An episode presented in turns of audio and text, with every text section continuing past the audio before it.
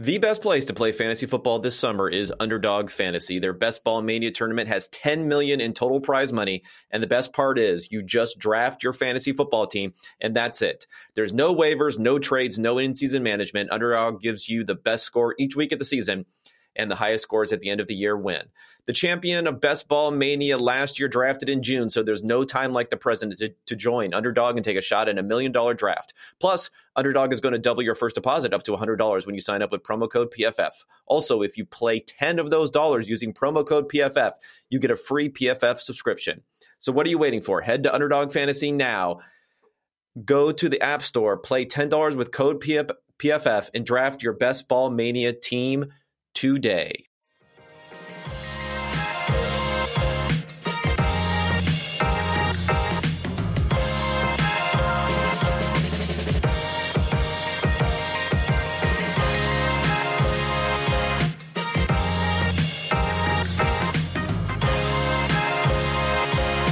All right, everybody. Welcome to the uh, Monday edition of the podcast. Not a lot going on in the NFL right now. And I feel like I've led with that a few times, but I'm serious this time. If you looked at Peter King's Football Morning in America column this week, he basically handed it over to Al Michaels and Kirk Herbstreit, and it was short and done with pretty quickly. And then we have, of course, a little bit of a different situation this week with the national holiday for Juneteenth on Monday, which I think some companies, most companies are recognizing. I'm not sure what the PFF policy is on it, quite honestly, because we're kind of cranking year round uh, for the most point, and holidays, weekends, whatnot. Uh, everything comes secondary to the NFL schedule, and I'm sure people still are looking for their podcasts out there. So happy Juneteenth to everyone out there, if that's how you talk about it. Uh, not quite sure, honestly. Now, uh, let's get into what we're going to talk about in this podcast, though. Luckily, I have some good content for you. I'm going to delve a little bit more into some evergreen type of stuff for this one because the news cycle is a little bit slower now. I do have one topical thing going on, and that would be going over an article by three of the younger uh, interns at PFF where they're looking into perfectly covered plays. Really interesting piece here. And it builds on the fact that for the last few years, we've been going back and grading every single coverage player and looking at them individually, whether or not they are targeted. In the past, we just gave everyone zeros on their grade, so like a neutral grade if they were not targeted in coverage, and then actually graded them if they were. So the fact we have this new data, it opens up a whole nother spectrum of information and analysis and insight that we can get off of it. Great piece there that they put out today. There will be follow up pieces, but I'm going to go through some of the the takeaways for that. So that's a maybe not topical, but it is something that is happening this week that you can go and get. And I might as well just mention now you can go and get that. Uh, 25% off with promo code unexpected if you want to use that get this lock article content i have my breakout wide receiver content that's coming out and just did something on Jalen Waddle, which I thought was pretty interesting today. And we'll co- go forward with DeVonta Smith and others uh, from the second year sophomore class, a big wide receiver class from the 2021 draft, now going into their sophomore season. So that's going to be a big part of it. The second part, the second segment of the show is going to be a back to school segment where I'm going to look at the pros and cons of a bunch of different quarterback metrics. I think it can get very confusing out there when there are traditional stats, passer rating, yards per attempt, and those sorts of uh, traditional efficiency stats, PFF passing grades, EPA, CPOE, QBR, DVOA. It's all over the place. It's alphabet soup for all of these different things. I'm going to try to define it a little bit better, try to point out what the missing context may be, what may be over and undervalued in all these different measures, which give you a better idea and a better uh, frame for how to use each one to order to evaluate quarterback play, but then also use multiple ones to get to quarterback play. And the last uh, segment I'm going to have today is a stick to sports segment, which I haven't done in a while, where I tackle a subject outside of the sports realm. But this is actually a stick to sports segment about stick to sports. It's a little meta. I'll get into all the details later about exactly what that is. Okay, let's first go into this article. that I'm talking about. And again, this the title of the article, if you go to pff.com, it's called The Effect of Perfectly Covered Plays on NFL Offenses. Again, 2019, 2020, 2021, we have the data.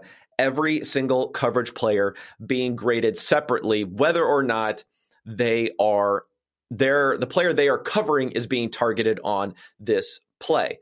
So Eric Eager helped write this up, and the the interns who are working on this, uh, Arjun Menon, Haley English, and Judah Fortgang, they have been putting together this stuff during the summer. You should follow them all on Twitter. Um, they've been putting together a lot of this stuff to help figure out what sort of insights that we can get when looking at whether plays are perfectly covered or not, or the degree to which they are perfectly covered. So, just some some baseline numbers here.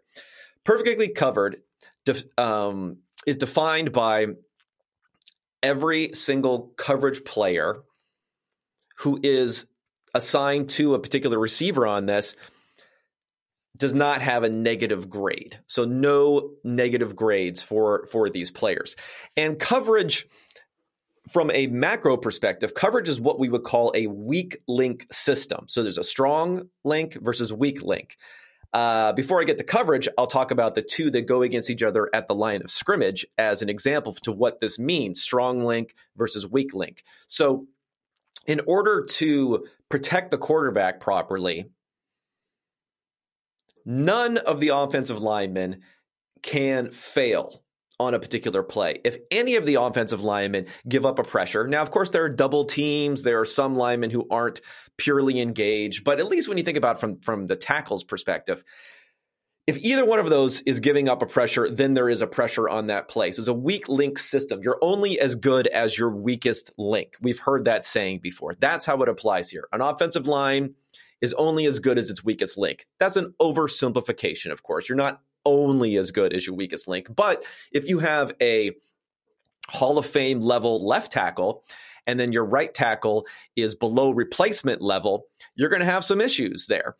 They are going to roll their best pass rusher over to the right tackle side, and he is going to get he's going to give up a lot of pressure on that side and no matter how effective that left tackle is he cannot prevent pressure from coming in away from where he is on that play. It neutralizes some of the value of that left tackle. Weak link strong link flip over to the other side of the ball.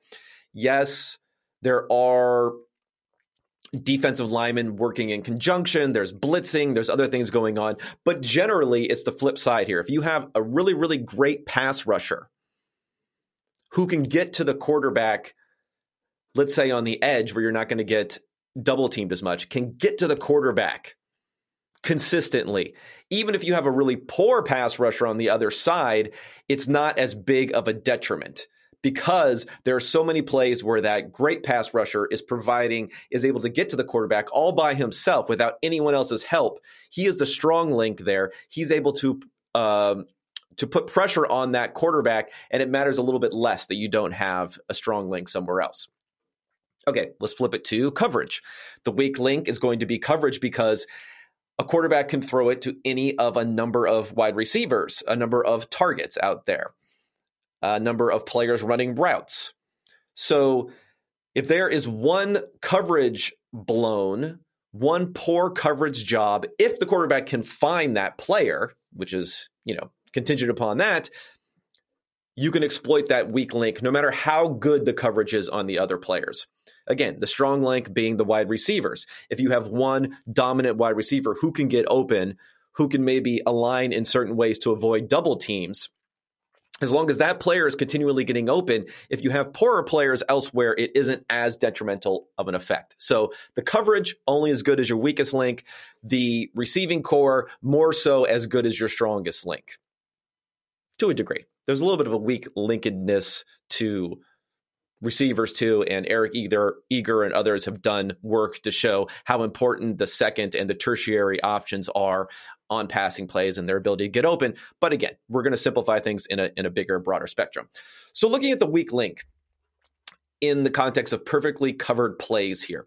So if a play is not perfectly covered, so that would be if in at least one player has a negative impact, has a negative coverage grade on a particular play, the expected points added per play on those is about 0.3. The success rate is over 55%. The explosive play rate is over 11%, close to 12%. And that happens on about 62% of pass plays. On the other flip side of it, on the 38% of pass plays where there is perfect coverage, no one's negatively graded on that. The EPA per play flips to a negative 0.3 as opposed to a positive 0.3. So we're talking about on a per play basis losing 0.6, 0.7 points. The success rate goes down to 36%, so you still can be successful even on perfectly covered plays. The explosive play rate, though, that one drops way down 2.6% versus 11.6% if it's not perfectly covered. And then, like I told you, this is happening about 40% of the time. It's about a 40 60 split between these.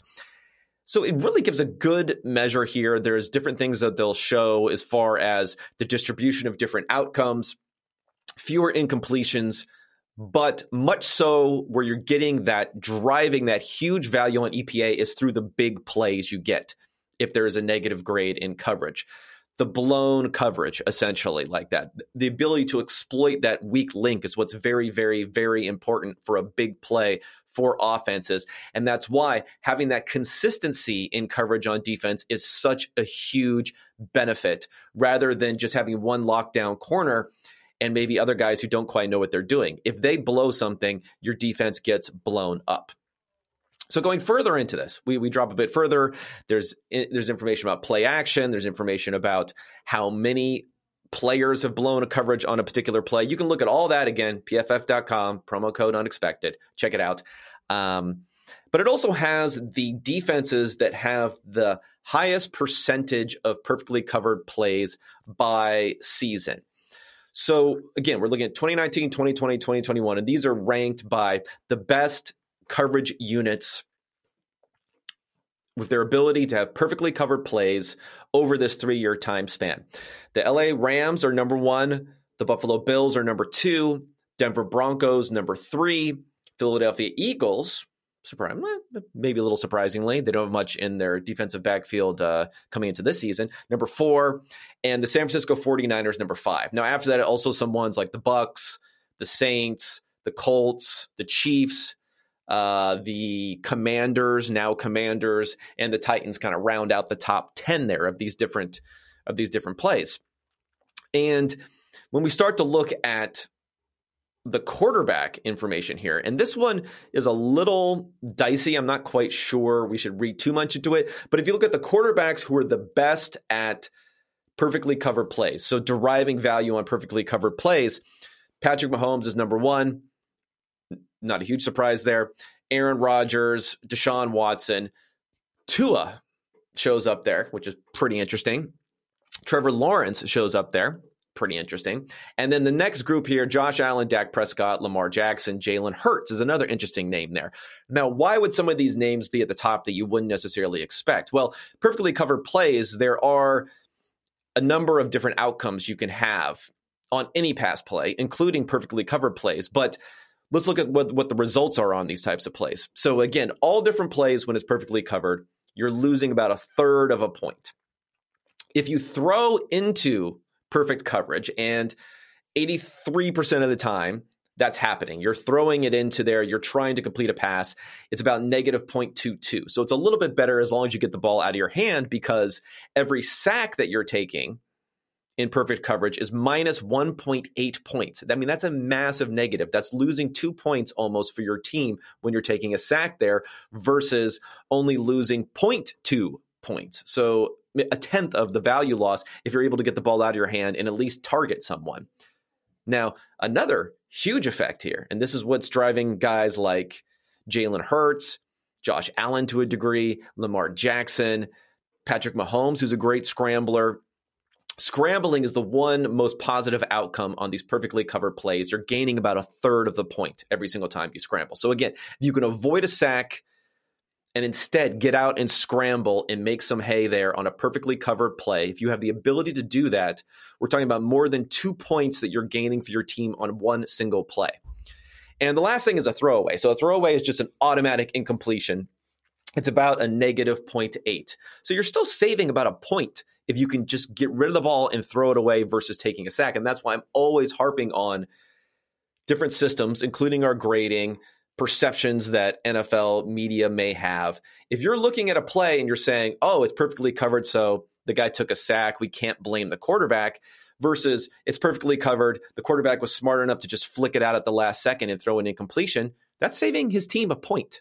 That's hugely significant, hugely significant over the course of a game where once you get one, two, three, four points, if you're able to do that one, two, three, four times rather than take sacks, it's giving your it's giving your team a much, much better chance to win. So that's something to think about is in these perfectly covered plays, quick instincts, quickly getting rid of the ball, either give your receiver a chance to catch it, because interceptions are actually not that much higher on these perfectly covered plays. Give your receiver a chance to catch it scramble, or throw the ball away, all hugely impactful to the upside versus taking a sack. Now, if you look at some of the worst quarterbacks in these situations, Justin Herbert is a guy who's down near the bottom, which is a little bit surprising. And I think it shows that because he has high efficiency overall, that the teams he's been playing against have not been so good in coverage. In fact, if we're going to go through the worst teams over the last few years in coverage, the Raiders are down near the bottom there. So they're probably one of those teams that really drives down that amount. And the fact that teams like the Chargers and you know, the Chiefs and others have been able to derive a lot of value going against them. But I guess Herbert was probably the most surprising guy you see down near the bottom. Also, Derek Carr, Kirk Cousins, Mac Jones, Philip Rivers, Teddy Bridgewater, Ryan Fitzpatrick. Bridgewater and Fitzpatrick can scramble a bit. The rest of those guys, hmm, you know, not nearly as much. And it really gives an indication of how much the floor is raised when you can scramble. That's why I talk about running quarterbacks a lot as floor raisers because in the worst circumstances, a perfectly covered play here, you see how much of a difference, how much is pushing up your Jalen Hurts, your Lamar Jackson, your Dak Prescott who can scramble, your Josh Allen, your Patrick Mahomes, even Rodgers does pretty good scrambling, Deshaun Watson, and so on. All these guys are getting pushed up quite a bit. Well, some of them are great all the time, but getting pushed up quite a bit here with the ability to scramble. That's why the running quarterback raises the floor outcome for a lot of these guys here. Now, the the perfect statue, Tom Brady, he falls in about the middle of the league on these on these types of plays. So there's going to be a lot more work on this going forward from Eric, from everyone else to flesh out a lot of the details here. I'm excited to see what else we can we can find from this because again, this is new data that we did not have before going on a play-by-play basis to really be able to figure it all out. And with that, we're going to have tons of stuff to discuss going forward into the future. All right, now let's hit our back to school segment back to school. Hey, boys, here's a couple of pens in case you learn how to write, okay? All right. So that was a clip from 1982, I want to say. Uh, film Back to School starring Rodney Dangerfield. Excellent film. Sure, sure you get canceled for a lot of the content that's in there nowadays, but I suggest you check it out any anyway. The Triple Lindy, just a, a amazing piece of uh, of cinema right there. Uh, we're going to talk quarterback stats. Okay. I'm going to go through, I would say, least to most advanced, maybe quarterback stats, but also try to get an idea of what's being left out of some, the good, the bad, the ugly in these different stats. So let's start the simplest thing possible traditional volume stats. X number of touchdowns? Did they get 30 touchdowns? Did someone end up with 40 touchdowns? Did they get three touchdowns in a particular game? Did they get 300 yards in a particular game? How many yards on the season? Now, all of these stats, quarterback wins, you can even throw that into it. All of these stats have some use. There is a correlation between throwing for more yards and being a good quarterback. There is a correlation between throwing for a lot of touchdowns and being a good quarterback. There is a correlation between winning games and being a good quarterback. It's just not focusing on the key. It's missing the context from how many times you throw the ball. What is vastly more correlated with how efficient in winning and strength of an offense is on a per play basis what you are doing, on an efficiency basis what you are doing. This was probably the first thing, even we're talking about going back in the olden days to, you know, what Virgil Carter and others in the hidden game of football were talking about, is you have to first be able to figure out efficiency versus volume, differentiating those two. Some sports, like baseball, when even you looked at maybe not the most advanced stat, but something like uh, batting average, kind of has that ingrained into the way that you would view different players there. Football, not nearly as much. Basketball, definitely not nearly as much. You're looking at, you know, shot attempts, field goal percentage somewhat, but there's a huge focus on basketball on is some guy a 20 and 10 guy, a triple double, things like that. Those raw, raw numbers as opposed to what people are doing on a an efficiency basis. It works a little bit better for for basketball because you're going to have a certain number of possessions. The top players play about the same number of possessions. Football, not quite as well because you have different pace differentials, and then you have a run and pass mix, which shifts significantly depending upon how a team wants to allocate that and to spread that out uh, between those two functions of offense. And it shifts dramatically at the end of the game, in particular the fourth quarter, based upon the score and whether you're up or not in a situationally, whether you're deciding to run or whether you're deciding to pass. So, a lot of different things going on there. Not all bad, but we have so many better options for looking at quarterback play beyond volume, although volume can be used in conjunction with some of these other stats. Okay, the second thing I'll mention here is passer rating.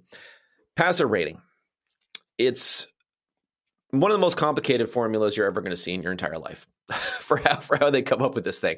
It's about four different subsets of a type of efficiency. It's then rounded into combining them together, multiplied by some other arbitrary numbers, and then it comes out to a scale of 0 to 158.3. So a perfect passer rating. You'll hear that a lot. So and so has a perfect passer rating as 158.3. And the weird thing about the perfect passer rating always for me is how can you have a perfect passer rating and then have incompletions? You know, like or or not averaging uh, infinite yards per pass attempt. Like there's a wide range from even how you can get to a perfect passer passer rating in here. Uh, I mean, I'll, I'll start with the benefits here. I don't want to just completely trash passer rating the entire time. What are the benefits of passer rating? Well, familiarity. If you say someone has a 90 passer rating, we kind of have an idea of what that means.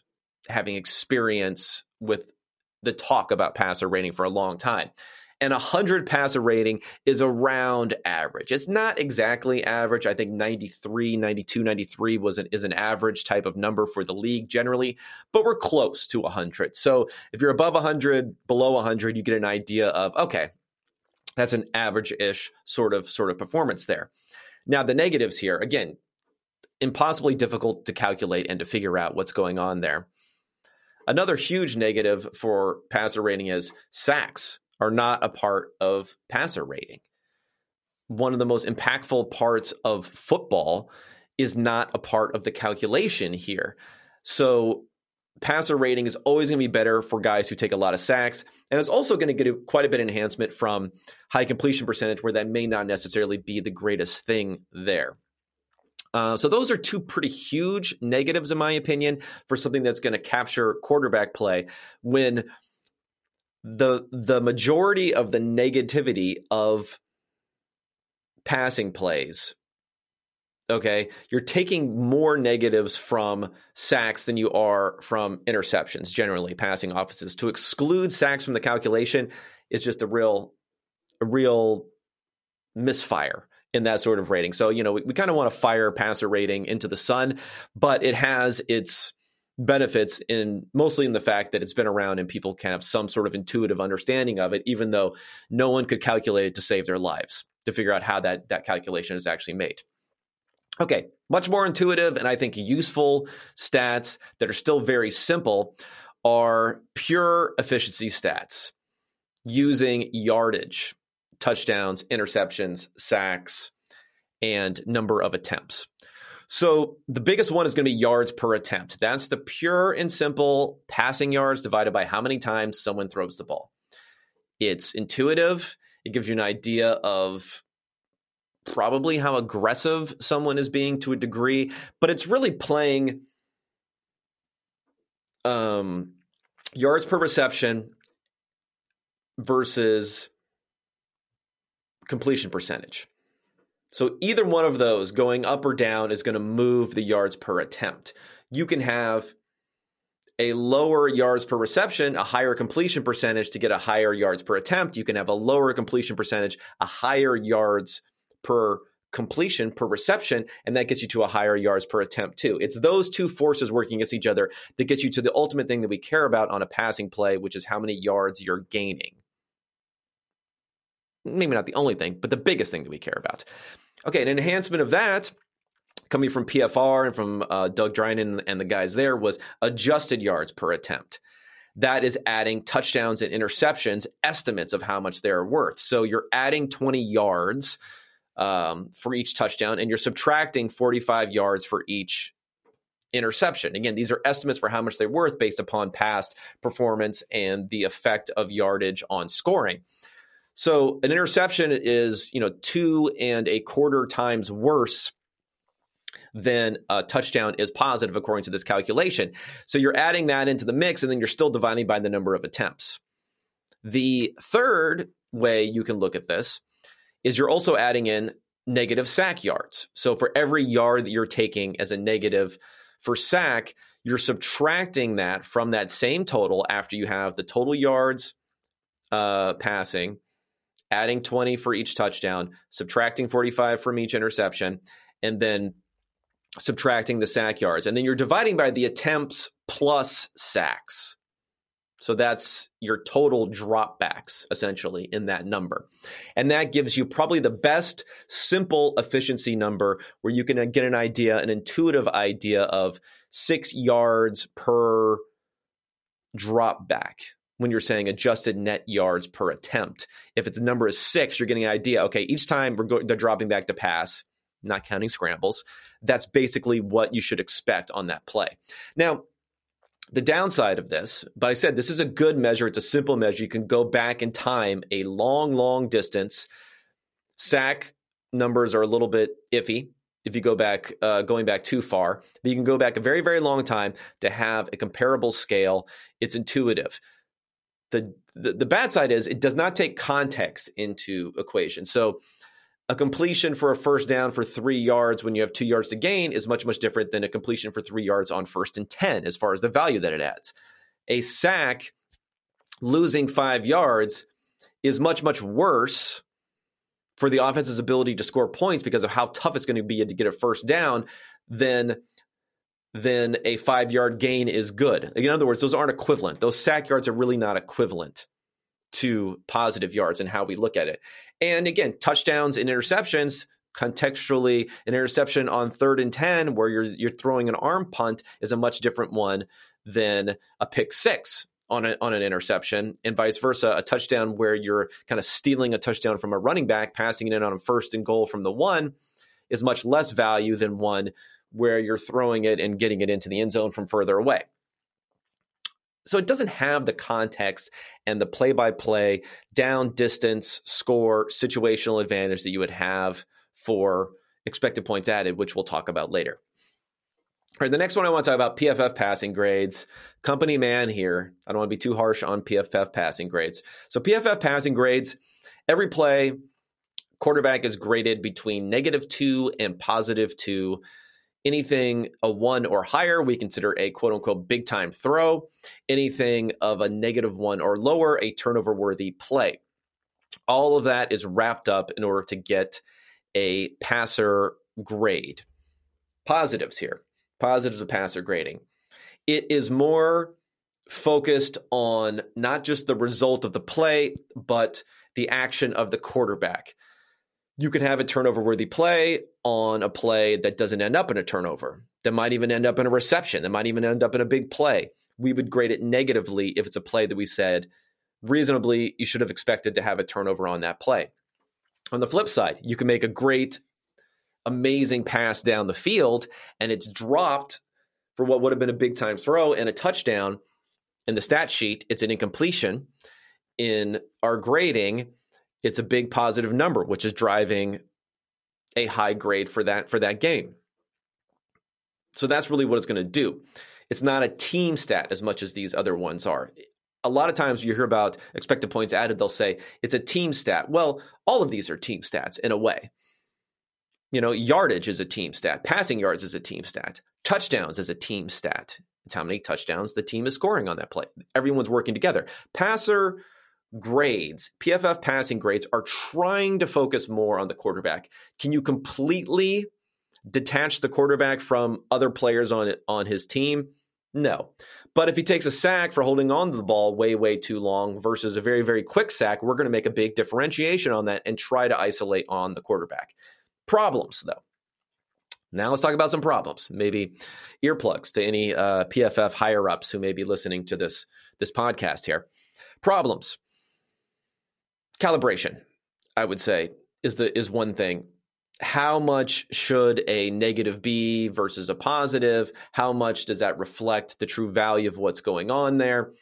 Are we properly crediting quarterbacks with things that they do that don't look that impressive but have a big impact on the game?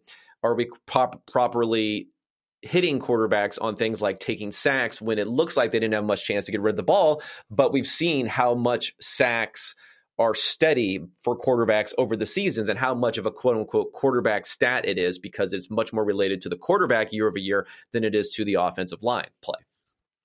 So that's that's that's one problem I would say with passing grades. Another problem is many many plays are just zeros. I think it's a good thing if you can't properly differentiate. It's a good thing here where we just have we we go by point fives on this. So you're a positive 0.5, a 1, a 1.5, a 2. Very few 2s, very few 1.5s. There's some plus 1s, ton of plus 0.5. So we have 0.5s and negative 0.5s. We have a lot of these. But then by, and, by far and away, I think it's 60% of plays or more, we're just giving quarterbacks a zero. So we're not differentiating a lot on these plays where we're like the quarterback executed their job. But there's a big difference between the quarterback executed their job – and hit the guy perfectly in stride, which then leads to a huge play. But we might just say, oh, the quarterback did their job versus the quarterback did their job by lobbing the ball up for a wide open wide receiver who had to wait and then catch the ball and then ran in for a touchdown. You know, we're not going to give negatives on either one of those plays. We're probably not going to give positives on either one of those plays. So that ends up being Another issue with it is that just so many plays are graded zero, where there's really a large range of outcome and a large range of skill that probably goes into those zero plays.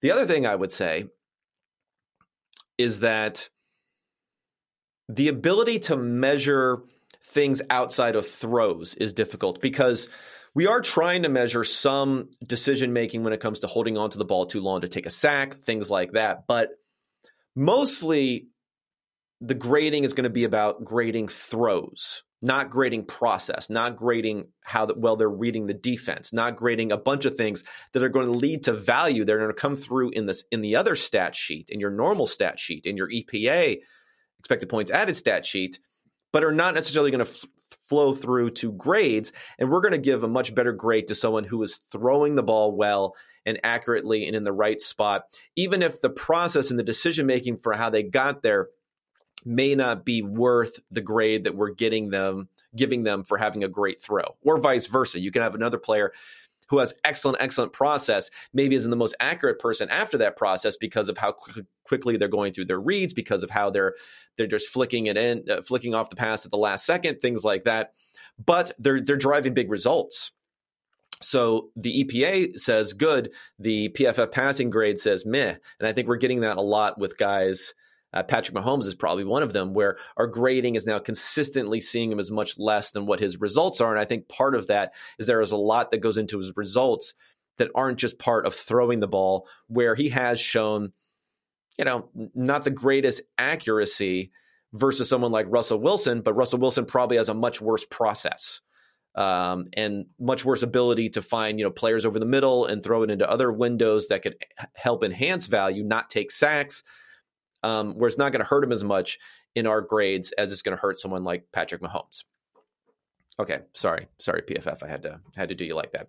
Uh, next, I'm going to go into CPOE, so completion percentage over expected. We've seen this one a lot. It's going to be on a simple basis, well, like you'll see with nflfastR or people who don't have tracking data. The simple basis is air yards, maybe location, whether you're throwing it to the middle or to the sidelines, and field position, things like that. We'll, we'll go into it, and it'll show here what your expected completion percentage would be versus what your actual completion percentage would be, with the caveat that the further you throw the ball, the less likely it is to be completed. Uh, I think it's a good stat for accuracy.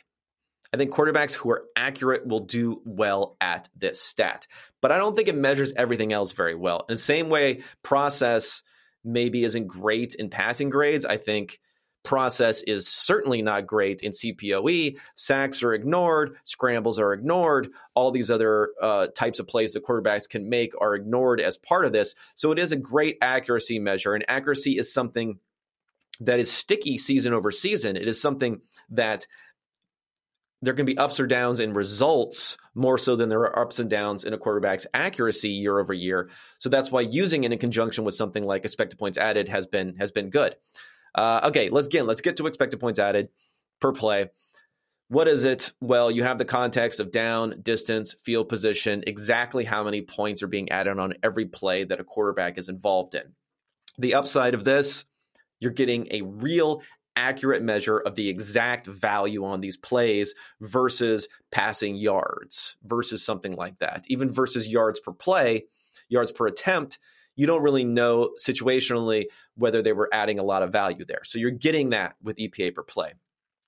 What you're not getting are adjustments for certain types of contextual situations. Is the offensive line awful?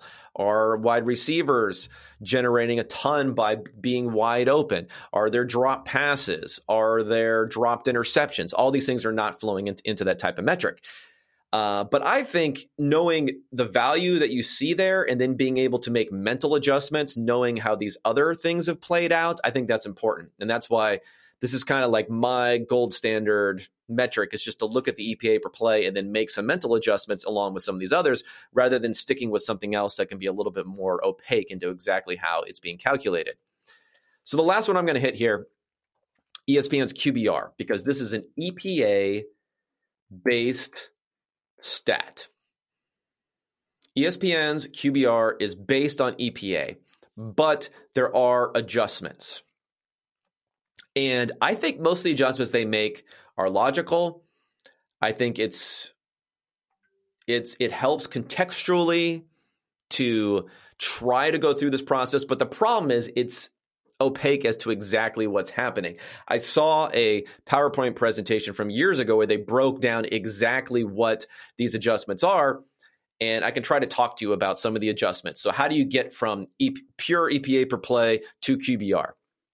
Well, the biggest one people will notice in QBR is that rushing value add through scrambling, through running the ball is allocated in a higher percentage to the quarterback than passing. The thought, and I think the thought is correct, is that a quarterback, if he runs and scrambles for a first down while the offensive line is doing something there, you know the, the the contribution from the rest of the team, from the offensive line, from the wide receivers, and so on and so forth, is just less than a play where he drops back to pass, is protected in the pocket, throws it out. Someone has to get open. Someone has to catch it. Someone runs after the catch. All those different things. With the quarterback never leaving the ball's hands, he deserves to have a little bit more credit. I think that makes sense. So that's one of the adjustments. There'll also be adjustments for yards after catch, giving less credit to the quarterback than the value that's provided through air yards.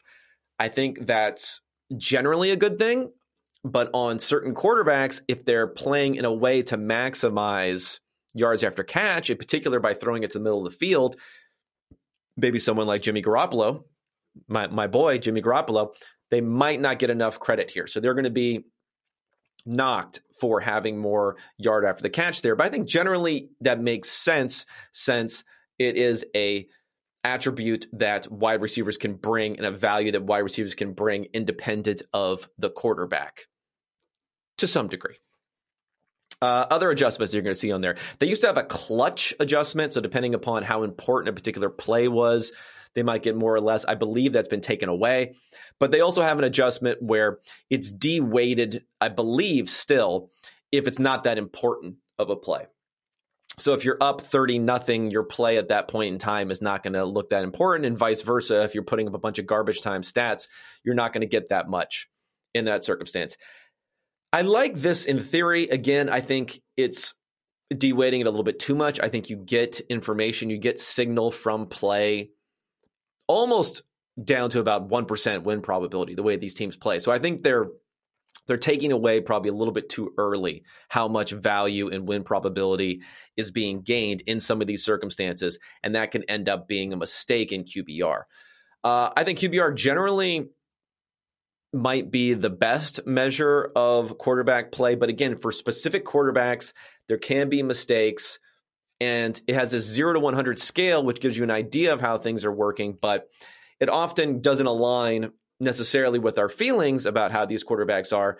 And the fact that it is opaque makes it a little bit more difficult to, to dig into it. So, I guess what I would say generally when it comes to quarterback stats is that the best is a combination. I love bringing together EPA per play and PFF passing grades because I think PFF passing grades collect a lot of what is in an accuracy measure like CPOE.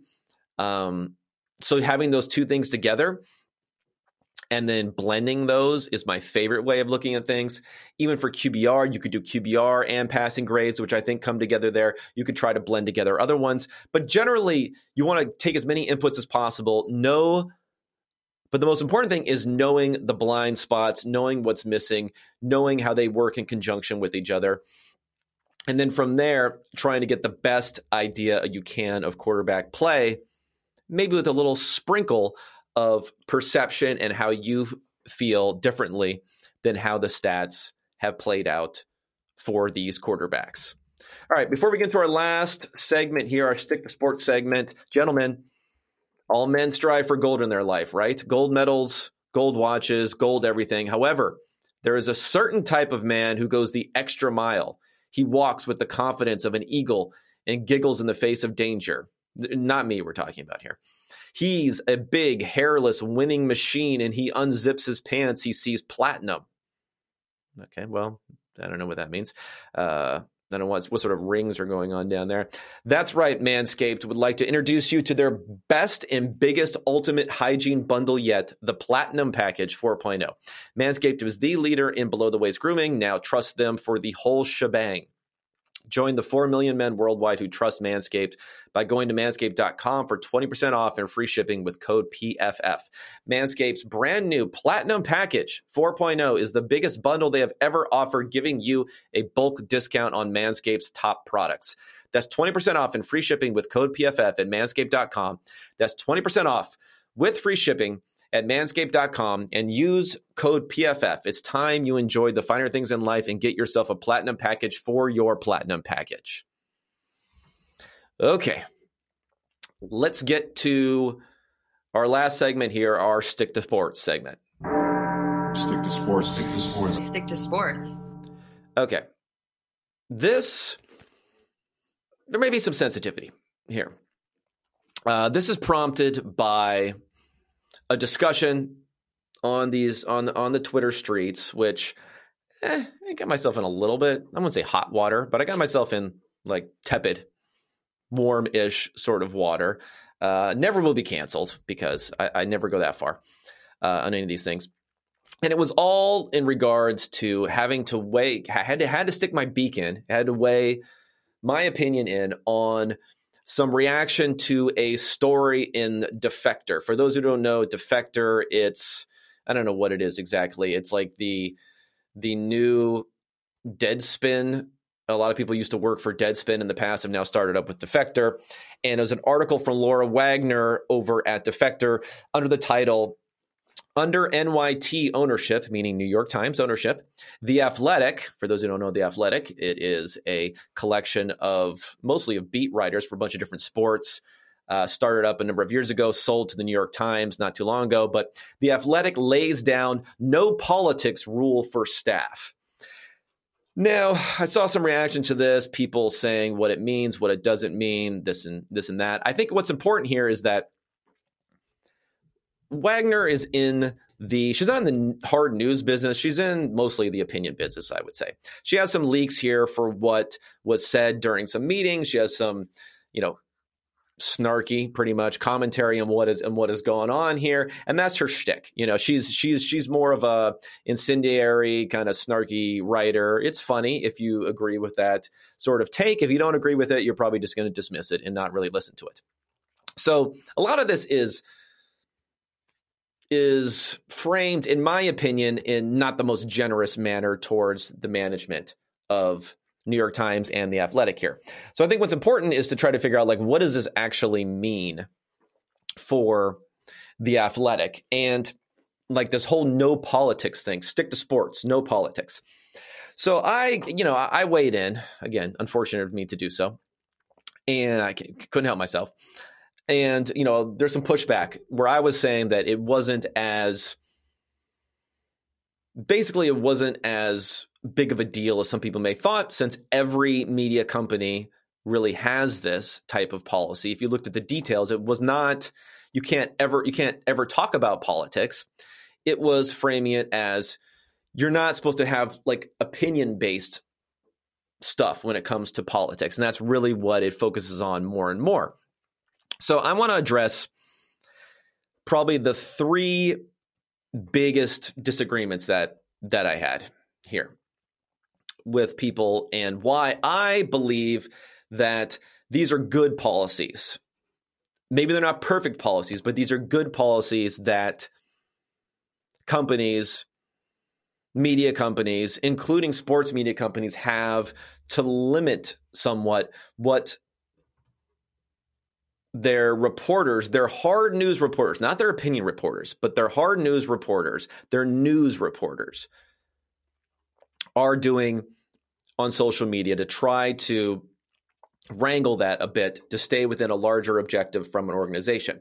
Uh, before I get to those disagreements, I'm going to give you the exact wording of the athletics editorial guideline so you have that context of exactly what it is. So they have a section entitled Political Opinions and it says journalists have no place on the playing fields of politics, even if those journalists cover sports, which increasingly intersects with politics. Staff members are entitled to vote, but they must do so, do nothing that might raise questions about their professional neutrality or that of that of the athletic. In particular, the athletic staff members should not express their political beliefs on social media or any platform. I don't know what other platforms they're talking about, but on social media. I guess they mean like podcasting and stuff too. So this, I get it why people read this and say what what their disagreements were. For me, the disagreements that I uh, that I got from people for what for what should happen. And again, I think everyone is arguing in good faith. I think everyone is being sincere about their beliefs. They may not believe that about me in reverse, but you can't really like argue with someone to get them to believe that you're being sincere. If they're like you're being disingenuous, you're like, "No, no, I'm not." Then they'll, you know, that that doesn't convince them. But I think good people, sincere people, can all have can have disagreements about these things. So the three main disagreements that that we got here. Number one was that sports journalists need to be able to talk about politics because of this intersection in sports in politics. Uh, number two was that these journalists cannot accurately talk about the reality of situations now with politics under these under these guidelines. And the third thing I got was if you don't really if you don't understand the the detriment of these policies, why these policies are bad, um, it's not because you have a difference of opinion. It's because you lack empathy or you don't understand a certain situation or you come from a certain perspective that is different than people who are more affected by politics and therefore you know your opinions here their opinion is is, is much much higher. So i'm going to address all all three of those those topics. And again like i said this is my opinion. I think everyone's coming at it from a uh, a sincere position. And when we discuss the facts and and go over it i think we can come to some sort of understanding of each other. Because if there's any group of people who has a different opinion than you do about something and you know, there can be individuals who like argue things in bad faith or or kind of like psychopaths, evil, like actually really evil, want to cause evil in the world type of people. Those people can exist, but once you get a big enough group of people believing in something, then you have to acknowledge at a certain point that those people believe they're doing the right thing. Not that they're doing the right thing, they could be doing the wrong thing. They could be misguided, they could be misinformed, they could be biased, but they think they're doing the right thing. And if you can't get to that point, if you can't get to the point where you believe that these people think they're doing the right thing, then you simply you just don't understand them. That's what it comes down to. And maybe you don't want to understand them. Maybe you prefer not to engage and understand them and you prefer, you know, coercion in some way instead, whether through the government or through, you know, social media or whoever. You prefer to do that than you would to try to understand someone and change their opinion. You know, that's that's your prerogative, but the reality is you do not understand them if you do not understand that people have a different opinion for legitimate reasons. Group of people can have a different opinion for for legitimate reasons. Okay, let's get to the first point here, and that is the uh, the the like stick to sports idea. So sports journalists need to talk about politics. I agree. So I have no disagreement with people. And it seems like a weird thing to bring up because again, the athletics editorial guideline talks about the fact that covering sports increasingly intersects with politics. And the reason you would have a social media policy that limits people talking about their beliefs and opinions about politics is not because that job doesn't involve politics, it's because it does involve politics. If you're concerned about the appearance of bias, if you're concerned about reporters making themselves kind of the, the political story, if you're concerned about the tendencies of social media to turn n- news reporters who should be fair, who should be accurate, who should be measured, you know, social media turns doesn't reward those things. It rewards bias, it rewards inflammatory statements, it rewards hyperbole, right? So the fact that you don't want reporters leaning into that when it has to do with politics is not because politics has nothing to do with sports, because politics does have to do with sports. So if you have a loss, a reputational loss, at least from a, one some some subset of your readers, as to whether or not hard news reporters, not opinion reporters, hard news reporters can approach these subjects from a fair, accurate, and measured standpoint. If you lose that, that hurts companies that report on politics more than those that don't. And that's why the athletic and other news organizations, sports news organizations want to have these policies. Not because they want to say never talk about politics, but they know you do have to talk about politics. So we don't want to give the impression that we're biased. We don't want to give the impression that we're using hyper, hyperbole. We don't want to get the impression that we're using inflammatory sort of stuff. We want to give the impression, the same impression we would want to give in print to these ideas, to these political ideas, which are part of your job. Okay. There's no, so again, I don't think there's really a conflict there for that part. Now, the other thing is, you know, how can you talk accurately about politics under these guidelines? And the guidelines also were leaning into, you know, not blaming one particular party for this versus that. So a lot of this stuff was, well, how can you talk accurately about subject X without saying that most of the time people are weighing in this are saying the Republicans are causing X. And this brought me back to a social media, Twitter theory that I absolutely loved. It kind of didn't blow my mind, but it really just grabbed my mind with how accurate I thought it was in explaining the dynamics of social media. And this is from uh, ESPN's Bomani Jones. I believe this was on his Right Time podcast. Great podcast. Everyone should check it out.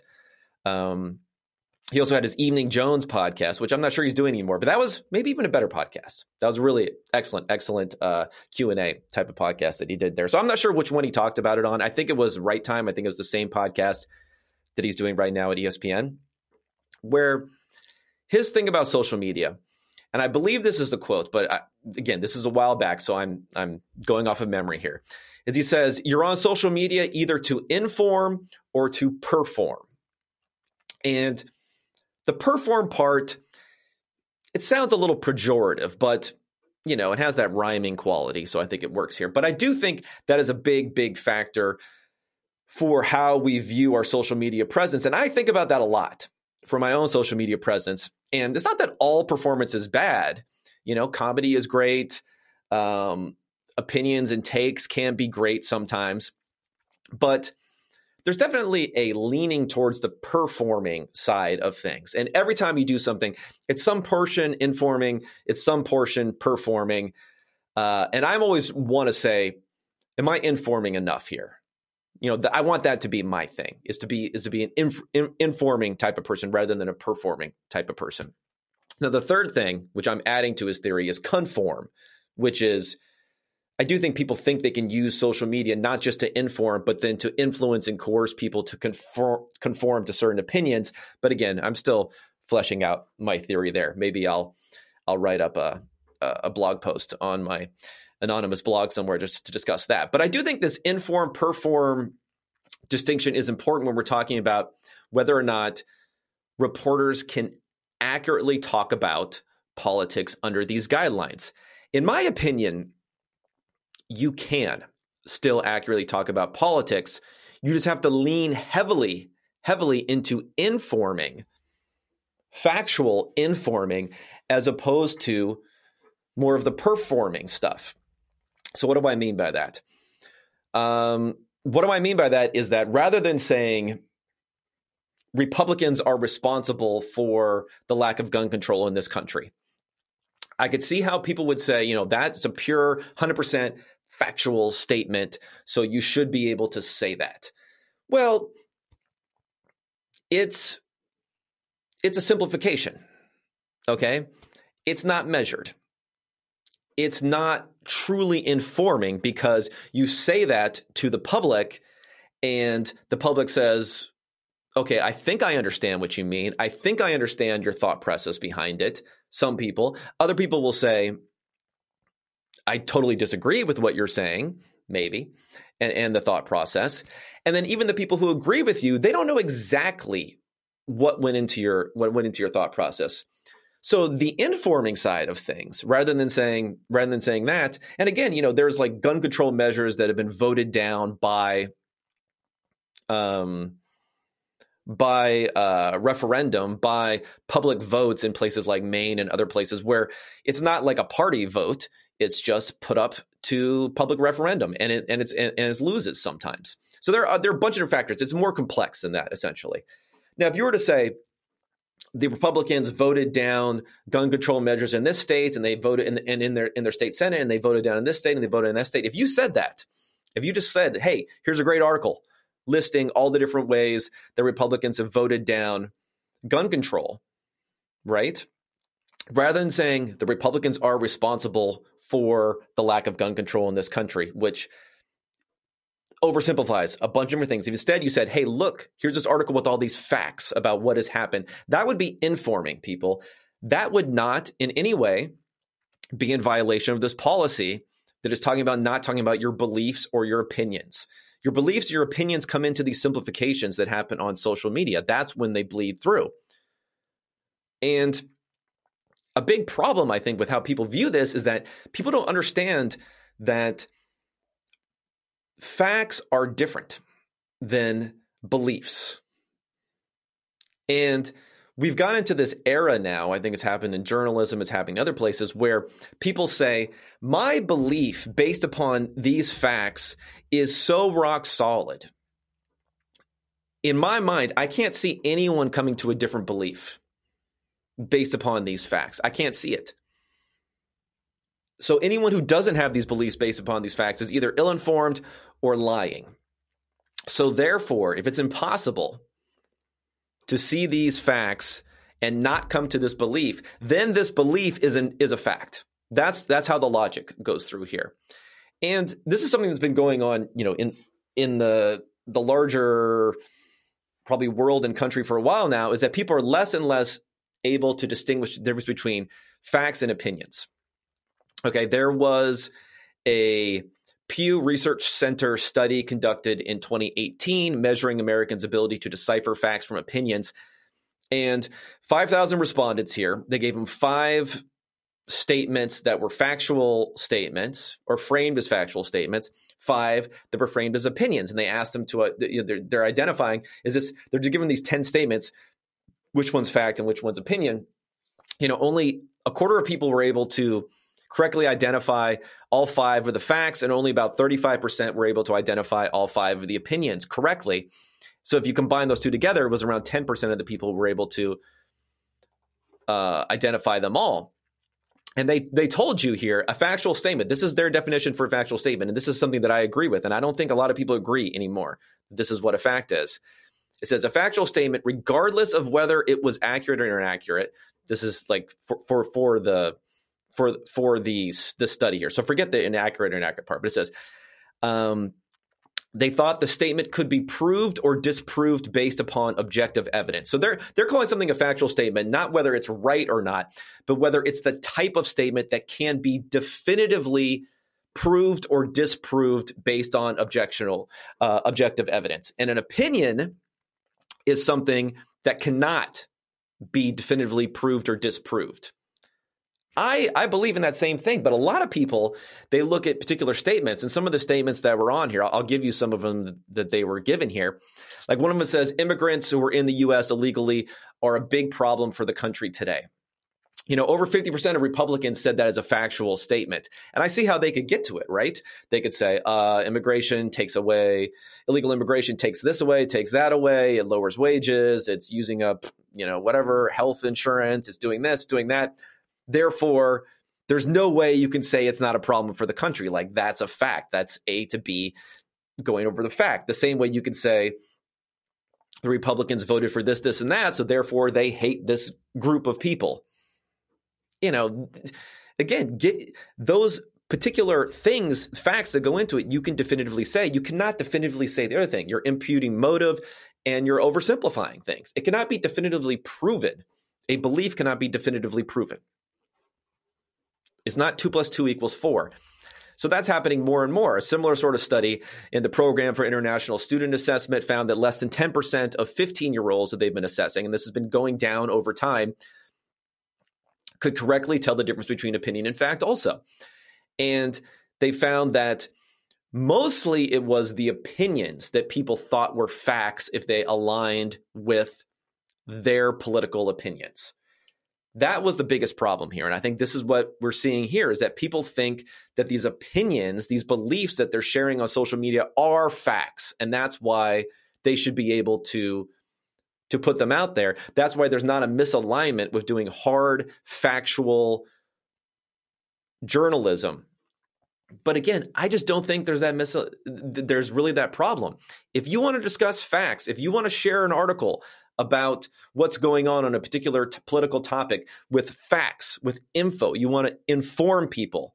You are still able to do that. If you want to make a inflammatory, generalizing statement and do more performing than informing, that's when it becomes a problem. And I do think that's something that should be discouraged for news organizations that want to inform the public that are not in the performance business.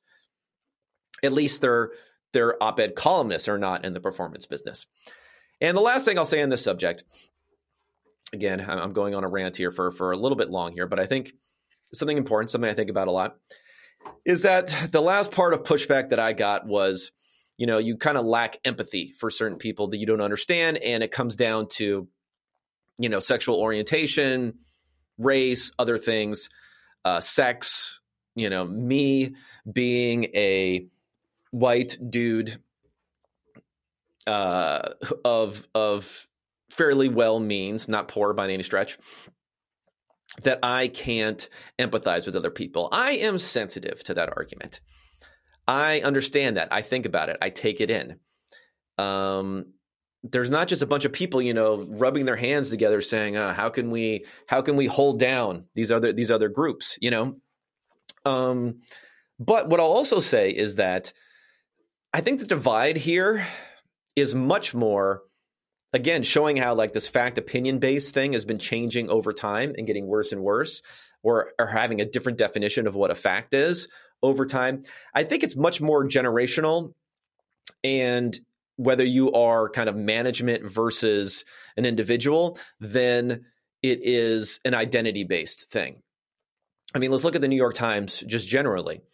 Um, if you want to say, I can't empathize because I'm not, you know, I can't empathize with racism because of who I am, well, for the New York Times, the the executive editor who is stepping down because he hit his uh, they have an age limit, believe it or not, the New York Times for executive editor, uh, Dean Baquet, who is stepping down.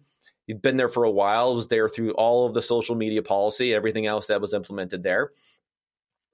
Um, Dean Baquet is a black man who grew up in the Jim Crow South of New Orleans in the Seventh Ward of New Orleans, who reported for many, many years for the Times Picayune down there, the uh, the the main paper of New Orleans, who has parents who had a you know had a little restaurant down in that area and also were helped work as community organizers against segregation and racism down there in that area.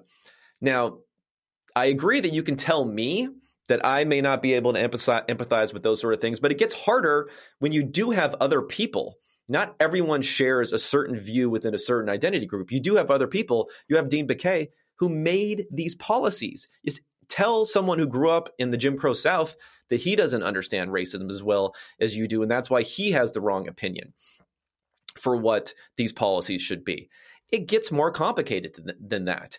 You can't fully discount one opinion or fully elevate another opinion based upon just these these factors outside of it. And again, I think it is very very much generational. I think younger people grew up in social media, they understand that they are a presence. They are a brand on these different platforms. They believe that not speaking out on a subject is basically working against the activism of something, is being against something, not being able to really forcefully talk about something is shirking their duty to do something good. And I, I think they're sincere in wanting to do that.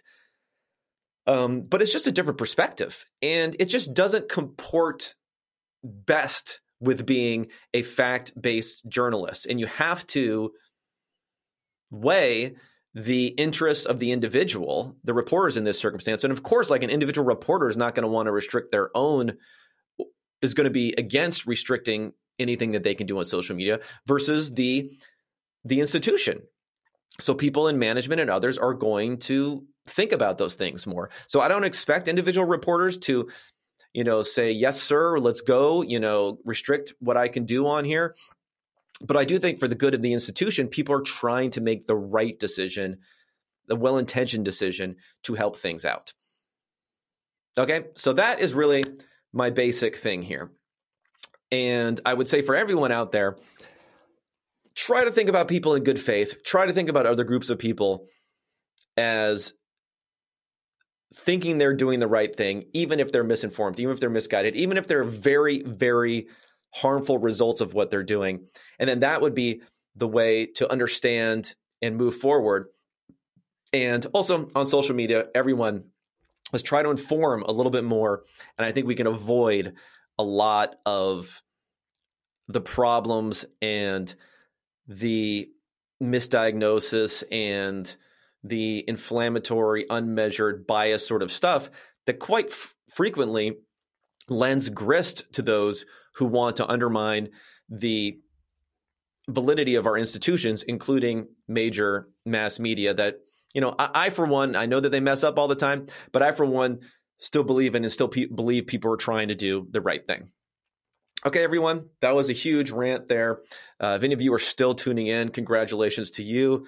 I give you major props here. I'm going to come to you later this week talking to Michael Lopez, who is the director of data and analytics at the NFL. We're going to talk Big Data Bowl. We're going to talk about all the different uh, initiatives that he has going on at the NFL. We're going to talk a little bit about the Sloan Sports Conference, and he was quoted about being a little bit out of touch there with how much money they're charging and how they've set up the conference there. And that'll be an interesting discussion. All that and more later on this week. Until then, I'll be talking at you all later. Thanks so much for tuning in.